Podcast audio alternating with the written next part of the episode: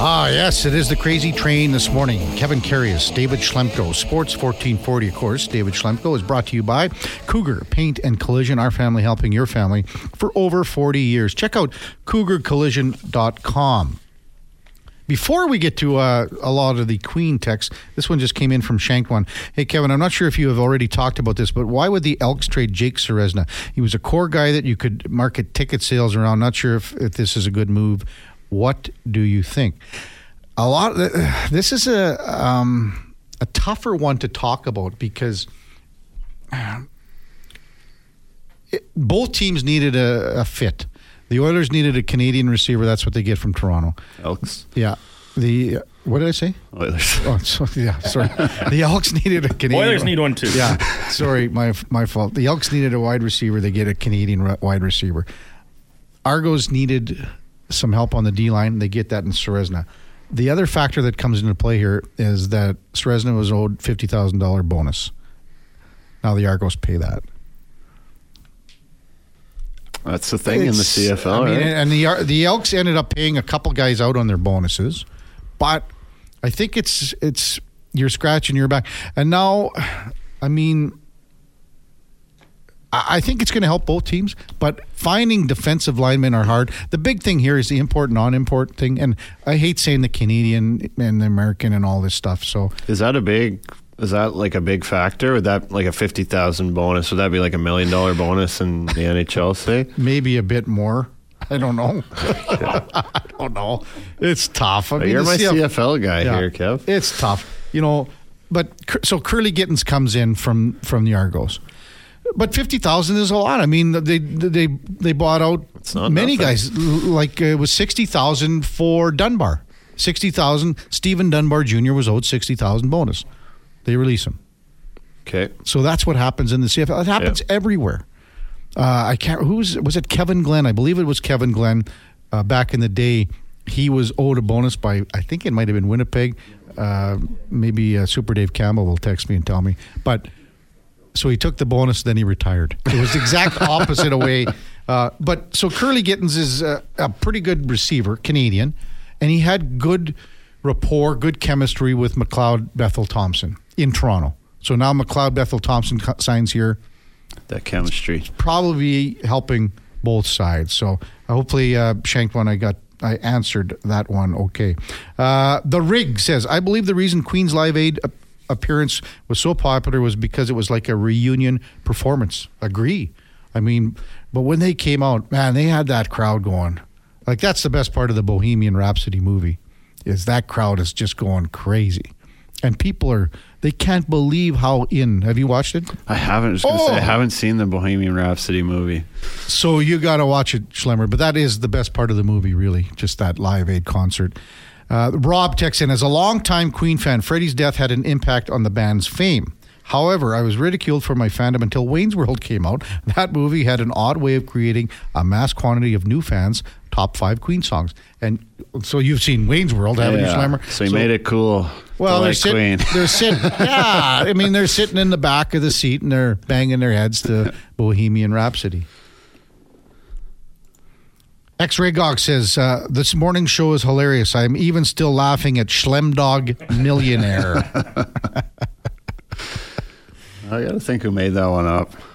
I think it was our equipment guy in, was it? in Phoenix, Stan Wilson. Wow. Again, there are all the nicknames. That's that's a great nickname. Find that out, Schlemmer. Husk says, uh, Queen also had a killer band. Everyone could sing and write. Uh, their later music would have been fantastic, says Husks.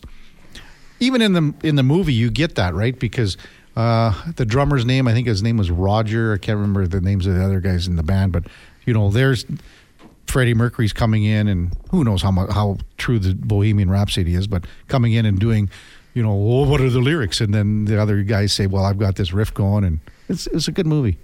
Sounds that's on like your it. That's on your to-do list, yeah, Schlemmer. I'm going to see that one. Hmm. L, L Nate, E I Nate. Sorry, buddy, again. Uh, he, we, we had in or out talking about uh, the hypothetical Bucks Texans. Uh, Nate says, agree, but it's still the Super Bowl. Everyone is going to bet on something and watch Duke. Oh, one hundred percent. You bet on the color of the Gatorade. Fat Afron says, hey, boys, what's your take on the Tampa Bay Lightning Pirate jerseys? Love them. Just love them. Have you seen them? Yeah, they're, I they're saw terrible. Them. I don't. Oh, I do not. Come on, they're, man. They're terrible. No, no, no. The skull and crossbones kind of thing with the... What does that have to do with the Tampa Bay Lightning? Makes it scary. Like you're scared. It's That's all... Good. Here's it, a question. It's missing Dave, something. David Schlemko, uh, N H L veteran of four hundred plus games. Um, does the other team's jersey ever intimidate you out there during warm-ups? Not so much. Oh, no, this is... I remember, you know, back in the old rec hockey days, the Melville Bombers, rec hockey team, were skull and crossbones, intimidated every team. Oh, yeah? Totally intimidation. I remember Bob Hartley telling me a story when I first got to Calgary. It's like, yeah, when we go out for warm-ups... We wear our helmets. We do our chin straps up. We're wearing our shot blockers on our skates. We're showing them we're ready to go to effing war. I'm pretty sure that's going to have no impact on the game. But all did right. you have to like in warm-ups? Do you do you have your shoulder pads on? Do you have to, yes. or is it just yeah. A, yeah? Yeah, you have your shoulders on for sure.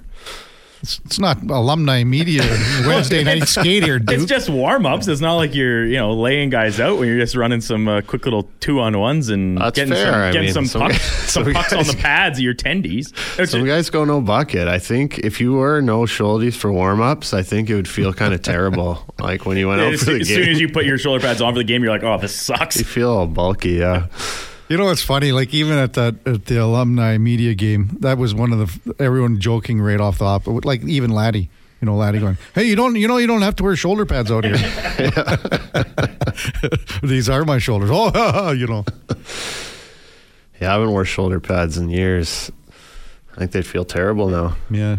Uh, and Duke, do you wear them for the uh, when you play for no the chance. Tropicanas? I so like I hadn't worn them for forever. So when I was playing campus rec at the U of A, they make you wear them. The refs come around and like oh, do they? check they if tap you're wearing you on the shoulder. We our team led the league in penalty minutes because we got penalties every game for nobody wearing shoulder pads. And uh, start the game like with four minutes of a penalty to the kill. Make us all go back to the dressing room, put them on, whatever. Um, then beer league never wore them. I got like one of those pair of like just Yofas, those small ones. The old white ones. Yeah, the old white ones. Nothing. And so that's what I wore playing senior, which was plenty uh, enough. And then, yeah, even, but in beer league now, almost everybody wears shoulder pads. Hmm.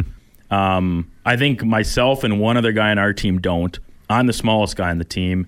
And then the other guy's the biggest guy on the team. We're the only ones that don't wear them. And uh, cages becoming very uh, See a lot of much, much now. more popular in beer league now. We've yeah. had a couple guys get like pucks and sticks to the face and like pretty serious work need done. So I like I'll never chirp a guy for wearing a cage in beer league. That's totally cool. Probably more yeah. sticks than pucks. I yeah. Imagine. Oh, definitely. You wear you have a visor, right? For I wear a half yeah. visor. Yeah. Duke, did you have one? I didn't even notice. I just wear a visor. Yeah. yeah. Uh, text coming in one eight three three four zero one fourteen forty. You talk about uh, you know had. history changed and things. This comes in from Mark. Hey, Kevin, imagine how the hockey story changes if Gretz isn't traded and Orr's knees are healthy in Boston. I agree with you that if Freddie Mercury had lived longer, it would have been amazing. Same goes for Hendricks, Morrison, uh, Boston, uh, Marvin Gaye, yada, yada. Great show. Uh, thanks, Mark. Man, Gretz doesn't get traded. How many more cups did the Oilers win? Three? That's opening a whole can Isn't of worms there. Is it three? I think yeah, we could fill know. a four a full four hour show talking you can, about that. You, you can also go back though and listen to Gratz on the yeah. Light of Spit and Chicklets and talking about how much hockey and the game of hockey grew on yes. the coast and in California, and maybe hockey's not as big now as it is if it that is. trade There's doesn't no way happen, it is. Right? There's no way it is. There you go. You know, he took the game to another level in, in the United States, specifically in the warmer climates. Yeah. You know, I still think you you would still have. You know, in all the northern states and, and some areas, you would have uh, the popularity of what it is now, but not even close. Not in the South. Never. Not. And I mean, you think about you played in San Jose. That who knows? That place doesn't even maybe even get a team and things like that. Oh, exactly. You know, back in nineteen eighty-eight, the big oh, trade. That's one of the best places to play in the league when they're. How about Bobby Orr and this guy when he built Bobby Orr's knees? Like, I mean, Bobby Orr didn't play in the seventy-two Summit Series, but he was there for every game. He went to Russia yeah. to support his team. What a guy. What a guy. But he's another guy that transcended the game. Yep. If he's, I mean, if he's healthy and, oh, he I played in the seventy-six Canada the, Cup. The yeah. Bobby Orr era. Oh. That was a little before my time, yeah. but. B B says Sherwood fifty thirty shoulder pads. Duke, is that what you have or had?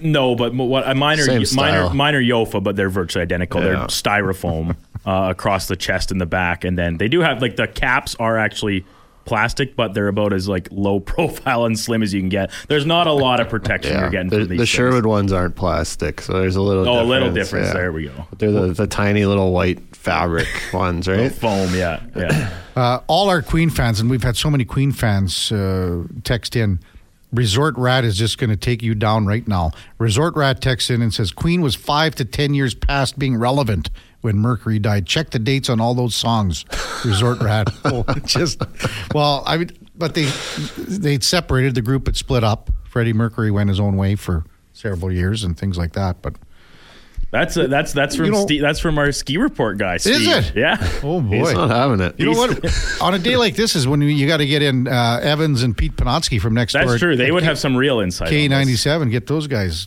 They would have a lot. I, to here's a what what station do we think plays more Queen today, K ninety-seven or the Breeze? Well, K ninety-seven. K ninety-seven. I don't know. I don't know. I don't listen to the Breeze, yeah. but it's it's it's on out here in the in the studios. Yeah. We're doing our work, and there's a. I, it's it's got to be K ninety-seven. I think it'd be close. That's some some nice adult contemporary playing. Uh, Don't Stop Me Now. Uh, Fat Afron says the uh, pirate jerseys are terrible. Yeah, they are. Yeah, and I, I kind of agree. Why? What's wrong with the little skull and crossbones out there? Well, I, I, f- I just feel like they're missing something. Like they're just, they need another color. Or well, are they trying to the, go off of like? Uh, are they like the Tampa partnership Bay with the Bucks? That's or what, what they're trying to do. But I mean, a beautiful lightning bolt in the forehead. They kind of look like a glorified like practice jersey. Yeah, no way, man. I agree, one hundred percent. It's, a, it's like deadly. Kevin, you gonna order one? I might. Yeah. Fanatics dot com. Kevin Karius, brand new Lightning jersey. We'll hang it up here in the studio. Uh, looking forward to our next guest and our game of the day for uh, Saint Albert Dodge. Big Louis DeBrusk uh, will make his uh, first appearance on the uh, Kevin Karius Show, I believe, Louis. On Sports fourteen forty. Uh, Big Lou's coming up right after the break. It's Karius. It's Schlemko. It's Sports fourteen forty. Stay with us. All right, welcome back to the big show. Uh, Kevin Karius, David Schlemko with you. Time now for our game of the day, brought to you by Saint Albert Dodge, although we might not even talk about last night's game of the day with Louis DeBrusk, uh, but brought to you by Saint Albert Dodge. Over three hundred new Ram and Jeeps are available. zero percent for up to seventy-two months on select models. zero percent also available on Ram fifteen hundreds. That's a savings of up to fourteen thousand dollars. Check out S T Albert Dodge dot com as we welcome in the big man, Louis DeBrusk, to Sports fourteen forty. Louis with uh, K K and Schlemmer. Morning, big fella. Morning, guys. How are you guys doing? You know, I mean, you don't want you. You probably want to talk about how I was chisel champion when we went up to Fortress Lake. Well, that's what I'm guessing. That's what I'm guessing because you said you don't want to talk about hockey, so you most likely want to talk about how I dominated you in the fishing department. So, for our listeners, Lou, we just we just posted uh, your picture that I took from Fortress, uh, several. It's a long time ago. So we posted it on uh, the Twitter, and uh, that was your kind of intro to tell our listeners that you're coming up, so everyone can have a look at this picture. And I mean, we had a fat. We've gone up there a few times, you and I, but I took this picture of you, and I said to you, I remember saying, "Lou, this that fish isn't very big," and you said, "K K, when you've got guns the size of mine, any fish you hold up isn't going to be a big fish." I jokingly said, "Hey, when you got twenty-inch guns, every fish looks small." You know what? What an amazing trip, though. And I, oh. I don't know if the, I don't know if it's it's probably the picture. I know what picture you're talking. You had some great photographs, by the way, on that trip. But uh, I know the one time we had Jason Strubbeck and. Um, you know, J D, yeah. Jeff Delorier came to one year too, and it was it was fantastic. It is a beautiful spot. It's right on the border of B C and uh, and Alberta, and I, I I talk about that trip all the time because it was one of the most beautiful places in the world I've ever been to. But um, great company too, K K. We had a fun time, and just uh, you know, the the competitiveness still always comes up, and we had a blast. It, it was uh, one of those trips you just that, that just stays with you. Well, and again, it was fly fishing, just for our, our listeners. And yeah. we would walk right from Camp Lou and be about, I don't know, half mile or so. And you get to Chisel Creek, and then you would just stand in your wade in your waders and just fly so, fish. And your arms would get sore from, from throwing casts out. I can't remember how many casts in a row it was, but it was funny. I, I got into fly tying, too, uh, years ago when I first started fly fishing. It was one of the things I liked about it was, and trust me, I get, you, you see my meat hooks. It, it's, it's, I don't do the delicate work. I'm pretty good at streamers. Don't even try me on dries. I'll do the odd nymph.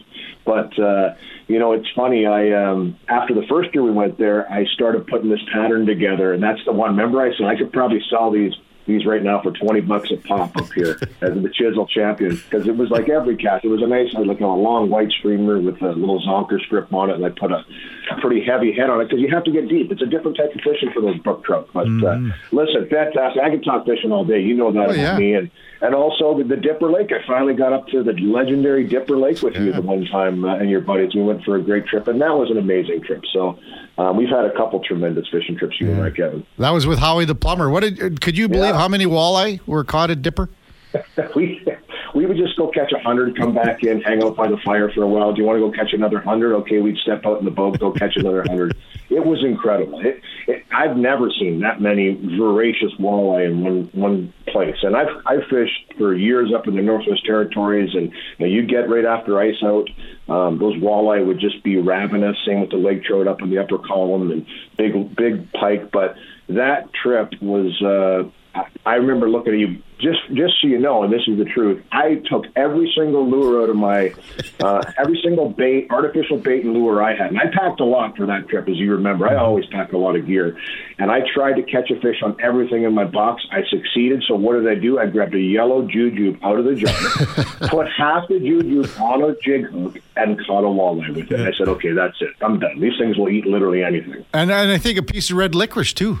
Oh yeah, licorice. We caught one on licorice too. Right, we, we were trying. We, that's how much they were biting. Is we were trying to figure out what we couldn't catch them with. And I don't know if we ever did find something that wouldn't bite. It's yeah. uh, that was a pretty cool spot too. Oh, it's lots of fun, lots of fun. Uh, I think we better get Schlemmer in here before he yeah. leaves the door here. But how you doing, David? I'm doing on, well, Louis. Yep, yep. But you know, it's uh, but yeah, you know, that's great. I, I, you said you you just raffled something off. Is that what you just said? I uh, I didn't hear the first part of the show. Did you say you, the picture you put up online, was that something you did uh, for a raffle or something? No, not just for, no, I was just putting it out there just to kind of set the table for that you were coming on. Oh, okay, for okay, all, yeah, yeah. For Sorry, all our I, listeners, I just yeah. kind of broke up a little bit when you said that, yeah. Yeah, cool. no, it's, right it's that picture. It's the one that you're talking about when when you've got the, the twenty-inch guns out there showing off that, that brook trout, which was a good-sized brook trout, I mean. yeah, yeah, for uh, sure. So uh, what did you think of the game last night? It must have been an awful f- lot of fun to be down there at ice level for that one. It was. You know, it was uh, it was really fast. It was fast and skilled. I was really impressed with both teams, to be honest with you. I think both teams came to play. Both teams were pretty dialed in, and as a result, it almost created some scrambliness. There were, there were some, some uncharacteristic in this eleven-game win streak turnovers, I thought, from Edmonton. You know, I thought they gave the puck up a little, but I also think you have to credit the Leafs with how aggressive they were on the forecheck, with how fast they were at closing in on, on Edmonton, and I think vice versa. I think Edmonton later in the game did the same thing back to them. They started to turn pucks over um, and started to create plays. And I said, you know, when it was two two and the building exploded, I said, this this has happened. I hate, I don't like saying it too often, but this game has a playoff feel to it. Mm-hmm. This game has a feel where both of these teams are slugging it out, heavyweights going at it, and it's a real good test for both teams. I think both teams will be pleased with parts of their game, and both teams will say they have to work on parts of the game, which I think is always the case after hockey games. But uh, the way Edmonton's been able to stick with it and find ways to win, they got depth scoring last night, I thought, that was so instrumental in the win. And you have to have that when your two top lines are going head-to-head with another um, team that has the firepower that Toronto has. Uh, it, was, it was it was fun. It was, it was a really fun game. It was fast. I felt that I didn't get in that much because I was just, you know, it was like I was watching a tennis match at times. Yeah. yeah, yeah, the pace was great last night. Uh, Louis, ta- you talked about them sticking with it. Uh, just watching the Oilers over the past couple of weeks here, it looks to me like they've really kind of hit a turning point where they're a lot more. They have a lot more maturity as a team, where they're they're not forcing it when they get behind. You know, they're sticking with the process and uh, you know, finding ways to grind out the kind of the greasy goals and. Uh, I guess playing the right way, is is that something that they're talking about in their room before and after games? Is that kind of a focus? Oh yeah, it is, David. You know better than anybody. You're in the league for a long time. This is this is a team right now that when you start to have that belief internally, like, hey, we we've, we kind of have the recipe here. We we know what we need to do to be successful. It's not going to work every night, but if we play this way, we're giving ourselves a very, very good chance to win each and every night. When you're getting the goaltender you're getting from Stuart Skinner and Calvin Pickard, who's got three wins in this eleven-game stretch, too. This eleven-game win streak, he's won three of them. But Stuart Skinner's been on another level. So when you have everybody kind of pulling on that rope and doing what they do best, um, there's just a feeling in that room. And I know that the the conversation with Edmonton has always been about offense, and good reason. They're the most offensive team last year in the league. They set the record for the, the highest percentage power play in the history of the game. Um, you've got Connor McDavid and Leon Draisaitl that literally have been pacing the league for, you know, you could go back, I think, ten years in scoring, and they're still one two, even though they didn't play that far back. Um, but in the last seven years, eight years, they've really started to dominate. They, they, they've been one and two. They've just paced the league. It's been incredible. Um, so every, all eyes are on the team because of that firepower. Nugent Hopkins' one hundred point season last year, I mean, he's taken his game to a whole new level. And all of that, with Zach Hyman playing the way he's played, and I mean, I can go down the list of all the players that have kind of elevated their games and are playing at a level now that they expect to play at. Um, you just feel it. You feel it in the room. So we talk so much about the offense, but I've been trying very hard to get in the defensive plays, the physicality they're playing with, how hard defensively they are to get to the front of the net now, how big their defense are and how they're playing as a group, and their tandems are set in stone. They're, they're really comfortable with their deep pairings. Um, you know, all of that, the forwards coming back and helping back in the defensive zone. I mean, these are all the little things that I think they preach every day in there and they talk about every day. And you know, this is this is the way you have to play if you want to win in the National Hockey League, especially later in the season and into the playoffs. Uh, you have to be able to play this, the type of game that we've seen this team play in this eleven-game stretch.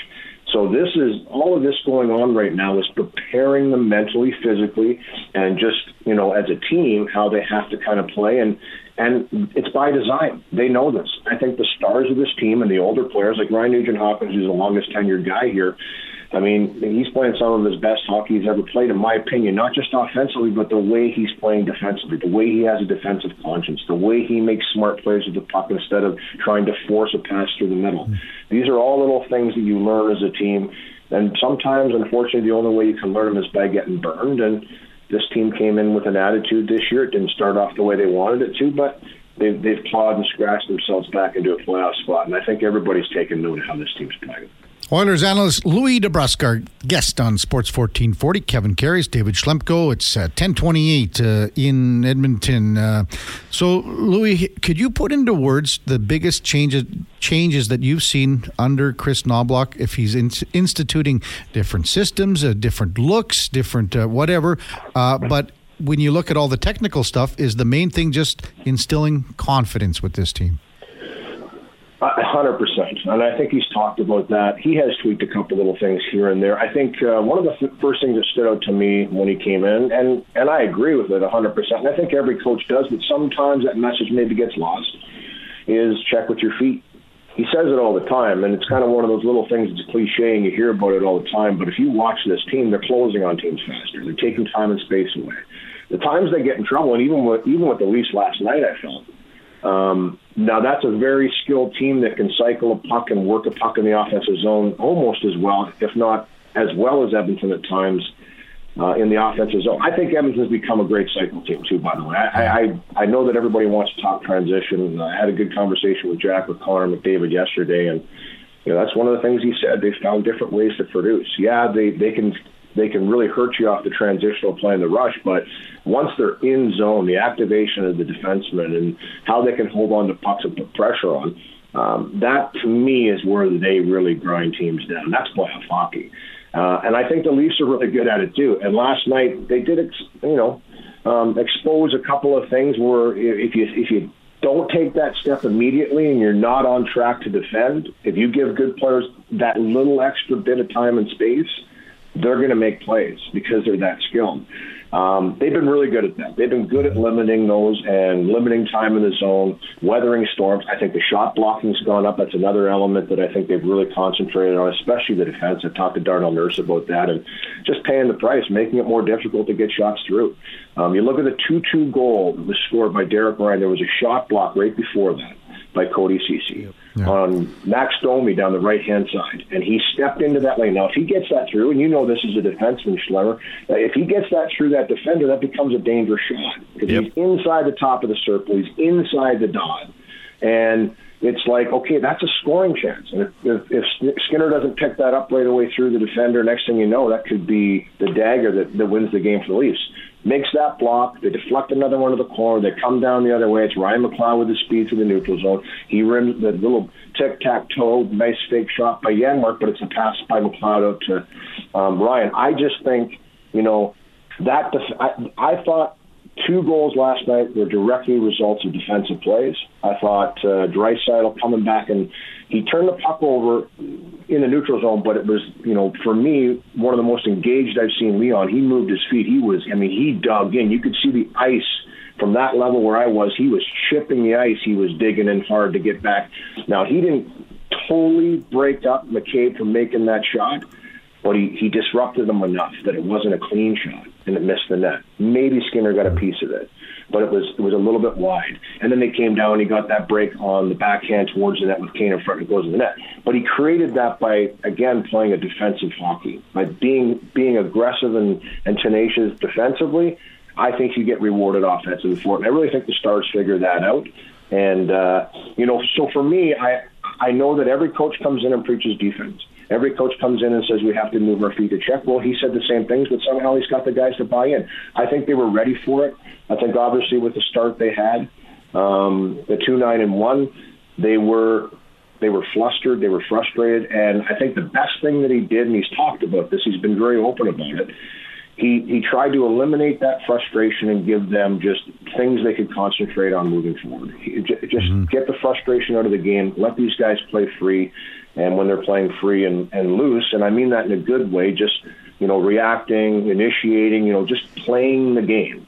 Um, they're at their best, and they've been that for, for a while now, and his record stands for itself. I think Paul Coffey, too, in the defense, I have to give him credit there. And listen, I was like everybody else. I said this to Copp. I said, you know, You know, you stepped in there. You haven't had head, you haven't had coaching experience in the National Hockey League level, but I mean, this guy's been around the game his entire life. This guy's a Hall of Famer. He's one of the best defensemen ever played. Um, I, I, but I was like anybody else, like, mm-hmm. how is this going to work? You know, you step in there. The one thing Paul Coffey can do, and you know, Jack will attest. He comes back on the plane a lot and talks to us. He, he he can he likes to socialize. He likes to talk. He likes to keep it light. Um, you look at back at the old uh, Boys in the Bus documentary, and he's all over that documentary. And it was the same even back then. They're joking on the bench. They're keeping it light. This game should be fun. I think he's made it fun for the guys, and they've really responded. Yeah. Communicator.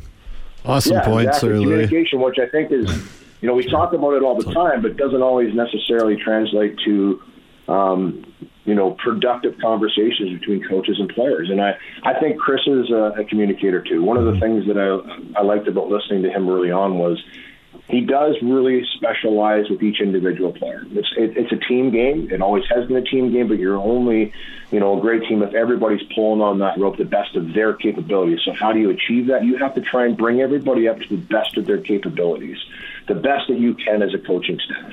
So individually, you're going to have to have those conversations with players to try and boost up their game. And I think everybody, if you look throughout this roster that's been in there involved since uh, the coaching change, mm-hmm. um, he's really tried to empower everybody to come in and be a big part of the team. And I think as a player, I think any player or player, that's all they want from their yeah. coaches. Big time. Oh, Louis, you've covered pretty much everything here. Um, just the one thing that stands out to me, uh, you talked about checking with your feet. Um, that's one of the yeah. biggest differences I've noticed since uh, Knoblauch came in is the D zone. Uh, I thought at the start of the year um, they were trying to bring in a new system. It looked like they were trying to protect the house, but they were really slow to close on time and space like you were talking about. So it looked like they were just running around, chasing, having to switch all the time. Do you think that's a big difference and why they haven't been hemmed in their own zone so much is guys are closing quick, everyone's able to identify who they have kind of earlier before they get all running around?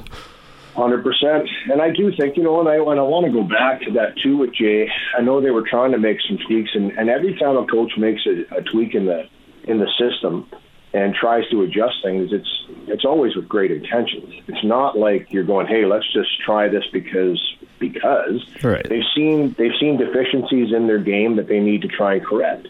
And that's what he was trying to do and the coaching staff was trying to do. But what I do think happened there, it didn't take off, number one. Um, it wasn't the greatest start, so I think frustration creeps in, the expectation creeps in. I think you had way too many guys trying to do too much, and I know this is something Knobloch picked out right away, mm-hmm. especially the top players of this team, all of them. That goes from goaltending right out to forward. Guys were trying to do too much. It's incredible how, you know, guys just take that upon themselves. They think they have to put out all these fires all over the ice, and instead they should just take care of their own. Like, you know, they'll just run around and try and do two jobs instead of just their own, and it turns out to be the guy that they were supposed to be covering that puts the puck in the net. It happens right. so often in this game because you're just trying to help out one of your teammates, or you're just trying to end the play in the defensive zone right away. You want it done now. Yeah. And and everybody felt like that on the ice, right? You've been in your zone for thirty, thirty-five seconds, you're like, okay, we need to get this sucker up. Mm-hmm. So then you start to get away from that posturing, from that position, and next thing you know, you're running around. Because as soon as you're at a position, once this league will eat you up in a hurry with how skilled and well players can move the puck. And I think they were caught in that translation a bit, no question. But I think they were also caught up in the start. Um, the pressure that was on this team at the start of the season, uh, I think, really started to trickle in there. And, I mean, that's, that's just human nature. I think there's players here that Um, understand they have a really good team and understand that they need to take steps forward and in their evolution. And I think that uh, it, it, sometimes it creeps in. It can be a real negative. And I, you could see it body language on the team. So there was a lot of things that went on there. But I do think it helped them, um, David. I think that now that that resiliency and that kind of um, adversity early on in the season, I think, helps them right now. Because now when they tuck into a game like, you know, what we've seen four or five times here in the last month where it's been third period comeback, they've been behind, they're patient. They stay with yep. the system. They have confidence that they can pull a game out. And it's not like they're thinking they're going to, like, you're just playing the game. Stop worrying about the result. I always remember a saying from Bruce Lee. I don't know why it always stuck with me, but I was a big Bruce Lee fan yeah. growing up, watching his movies. You know, they were awesome. And um, he always says, don't worry about the outcome of the fight. Just let nature take its course is essentially what he said. Mm-hmm. If you're if you're, if you've prepared yourself the right way and you're playing the right way, you have confidence that if you continue to do this, you're going to break through and get your opportunities and you're going to score with the talent Edmonton has. And I think, you know, early on, it was hard to kind of go, no, we need to, we need to do more. We have to go and, you know, you know, throw that pass for five guys in the neutral zone and, and maybe it gets picked off. We have to throw that, you know, hopeful backhand pass in the offensive zone that goes out to the high slot and it's a two-on-one the other way because the D had pinched down the wall. Like, things like that were happening. This right now, you don't see that with this team. Yes, when you're playing an offensive, very skilled team like Toronto, I mean, early on, it could have been three nothing. You know, mm-hmm. honestly, it was a four-on-two yeah. offside after the one nothing goal, twenty-seven seconds in, and then you know there was a great A chance by Bertuzzi again, and he and he just shanked a wide open net, and that's kind of been the way that it's gone for Bertuzzi in Toronto. This guy's a finisher, and he's a great player. Um, you know, I got to meet him a little bit in Boston when he played with Jake. This guy, you know, he's a competitor, and that, that should have been in the net. Like that's a that's a chance that he typically puts away, and you're sitting there going, wow, Toronto has come out and are running over Edmonton early on because they were ready early in that game. I credit Edmonton, though. Stuart Skinner gave them a chance. I mean, and that's the one thing, um, you know, the goaltending has been elite. The goaltending has been outstanding. And when you have that, it just gives you even more confidence to play a hard game. But, uh, yeah, a good job to kind of weather that storm and then get patient again, and that's kind of how this team's played.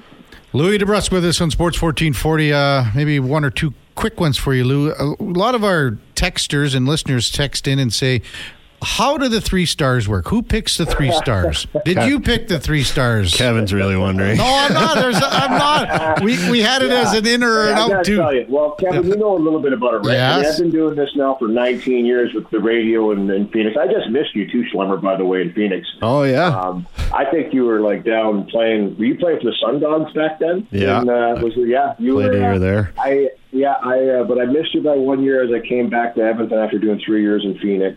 I knew uh, you were in the system there. But, um, yeah, you know, um, I hate picking stars. I'm going to tell you that right now. I, I actually despise it. They used to call me six stars. You know, uh, Scott Butter Carruthers, uh, producer of ours that I've known for a long time. My very first year, I think the first four games I did, it was tied in the third period. So this is what I would do. I would push down on my talkback button and go, okay, Butter, if Edmonton wins, these are the three stars. If the other team wins, these are the three stars. Because I'm always old school of the of the belief that if your team wins, you should have a first star. Okay. You know, sorry, but the team that wins should be able to celebrate that win and come out. It doesn't always happen. Now, also, you have to understand that we're on the road. Um, we don't pick the stars. We pick the stars just for our show. Mm-hmm. They're, they aren't the official stars. They're the stars that we want to promote on our telecast, typically for Edmonton, right? So we'll try and get guys in there. And sometimes that does uh, carry over to the home telecast, where actually it does, I believe, lead to the three stars on the game sheet, if I'm not mistaken. Mm-hmm. But it's by committee, I will tell you that. It used to be just me. It used to be just the color guy. But we do it. We'll talk about it. And then we'll kind of just leave it out there and then eventually pick three of the guys that we feel have had good games on both sides. Um, last night, we didn't have that discussion. I don't even know who took the stars last night, to be honest. Mm-hmm. Um, but again, it's my committee. I don't want to throw anybody under the bus because it's kind of a really subjective thing. And I will tell you this. Um, um, and I did listen to a little bit of your show earlier when I was uh, making coffee uh, this morning, and I know you talked about Skinner and up. And you're right. I will, I will, I will take that one for the team. And I do have the ability, I will say this, that if I really am stern on a player of being a star, I can get that player picked as a star. I, I have that. You got that pull. Yeah. I think I've got the last rock, right? Um, and just because the, you know, they're going to respect if I really see something that I feel I've seen and say, hey, listen, you have. And I should have probably stepped up for Stuart Skinner. But we, like I said, we didn't discuss it in the yeah. third period because it was such a close game and it was yeah. right down to the wire. We didn't really talk about it. But I will admit, he hasn't gotten the love he deserves. And you know what? I feel bad about that because he. This is the best stretch of his career. Mm-hmm. He has been outstanding, the way he's played the game. Um, and I, I, we gave him a lot of love after the game, though. Mm-hmm. That's kind of how we do it. If we pick stars, sometimes that don't typically are stars.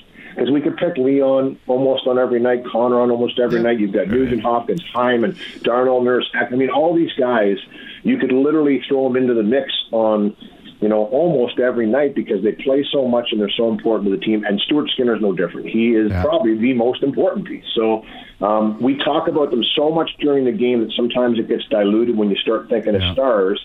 You just kind of, it kind of gets blended in. But make no mistake about it, I'm liking the way I'm hearing the team talk about the goaltending right yeah. now.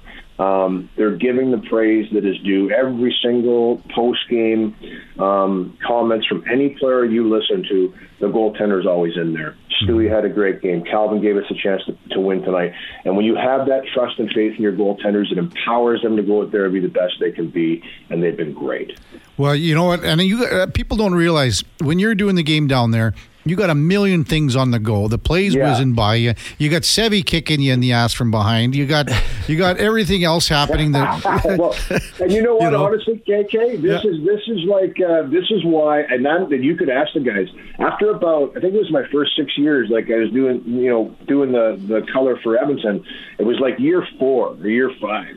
And I was like, I'm done picking the stars. I don't want to pick the stars anymore because every time I pick the stars, people always complain about, you should have picked this guy, you should have picked this guy, you should have picked this guy. And, you know, I've, I have this year, though, and, I'm, I'm, and I've said it multiple times, we always go to the offense, don't we? I mean, mm-hmm. that's just the reality of the game. Yeah. The offensive players get paid.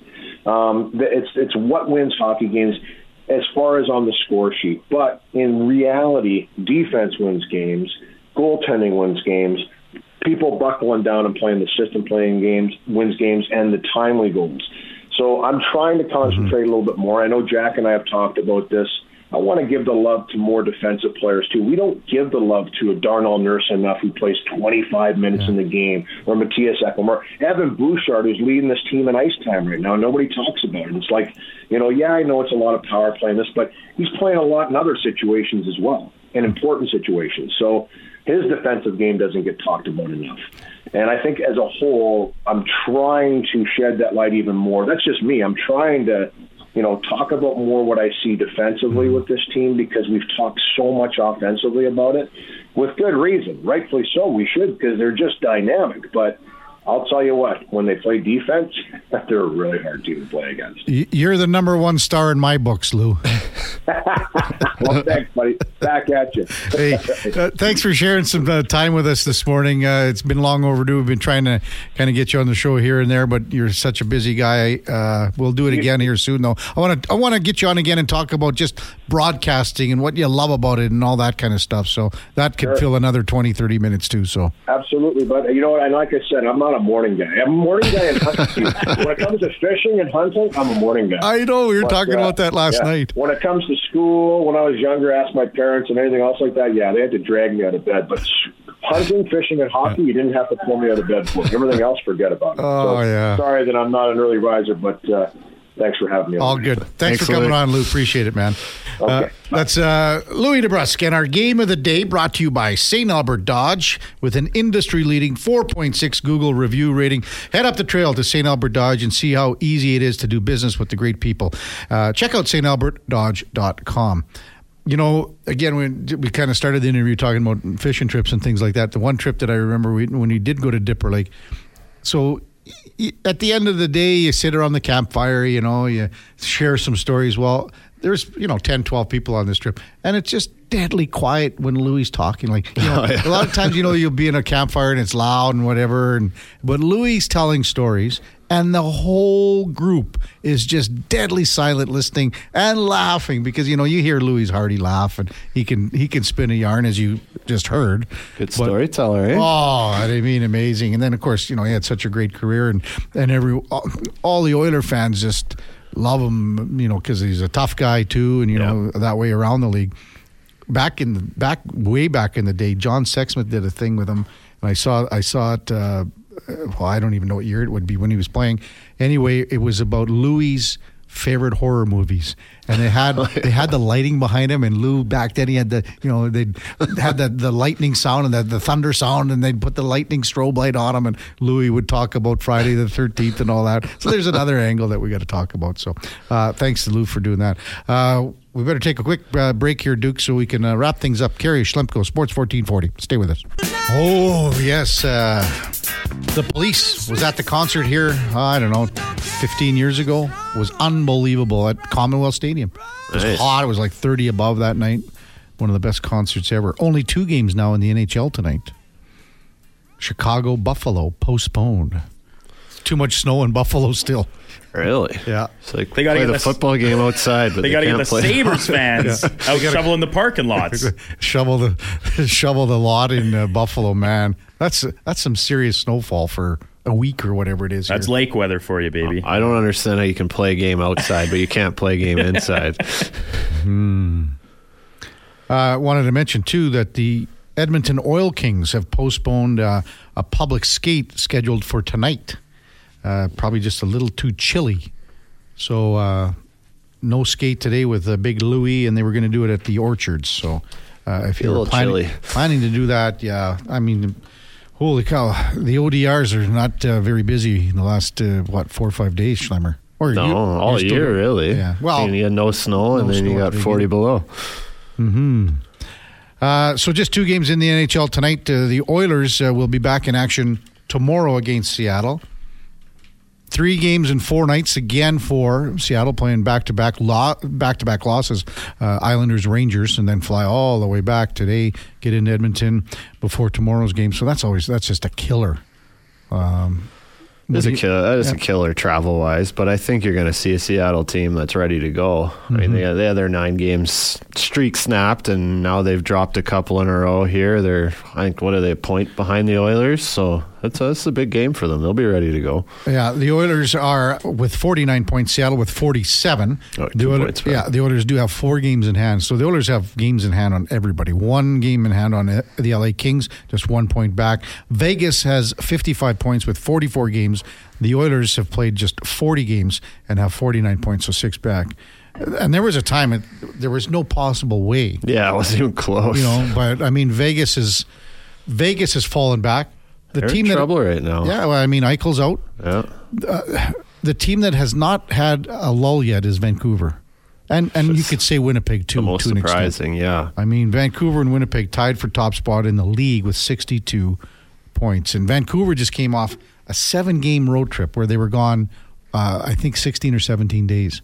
Yeah, and they, they both have the goaltending to back it up is mm-hmm. the thing, so I don't see the, either of those teams having a big fall-off.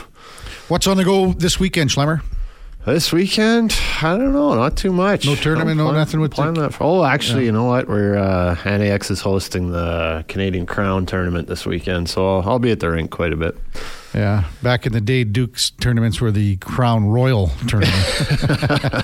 still, still got that one every spring in Delbert. Is it really? Well, it, like the it's so the last weekend before they turn the plant off for the oh. summer. Uh, there's the men's league tournament, and it's like you. It's not you don't put a team in, you sign up, and then it's drafted. Oh, and so you draft, and it's just a weekend of shotgun and beer and a little bit of hockey mixed in, and great, great way to round out the hockey season. There you go. Uh, thanks so much to all our guests today. Derek Van Dees from N H L dot com. Mark Spector, Shayna Goldman. Uh, Cordell Woodland uh, covers the Baltimore Ravens. Uh, and Louis DeBrusk, uh, our Game of the Day and Game of the Day analyst. Uh, and man, oh man, Louis was bringing it today. He, we had some comments. Uh, we'll get to maybe some of them tomorrow. We didn't have time, but could listen to Louis for four hours. Louis could go for four hours. Louis could go for four hours. Plus, our... Uh, Wednesday co-host, uh, David Schlemko for Cougar Paint and Collision. Uh, thanks to you, our listeners, and uh, thanks for everybody uh, interacting and being a part of our show today. Coming up, top of the hour, it is Fantasy Frenzy with... the former Rush Shep T-Bird. Connor Alley and the Duke of Dalburn at twelve o'clock. The Lowdown with Alan Mitchell till two, and then Jason Greger drives us home on Sports fourteen forty with the Jason Greger Show from two till six. Once again, thanks to you. Thanks to our listeners for being a part of our show. We'll see you back here tomorrow morning at seven o'clock. Our co-host tomorrow, every Thursday, is former Oiler defenseman Ladislav Schmid. Have a wonderful day, everybody. We'll see you back here tomorrow. Up next, a Sports fourteen forty update with the Duke.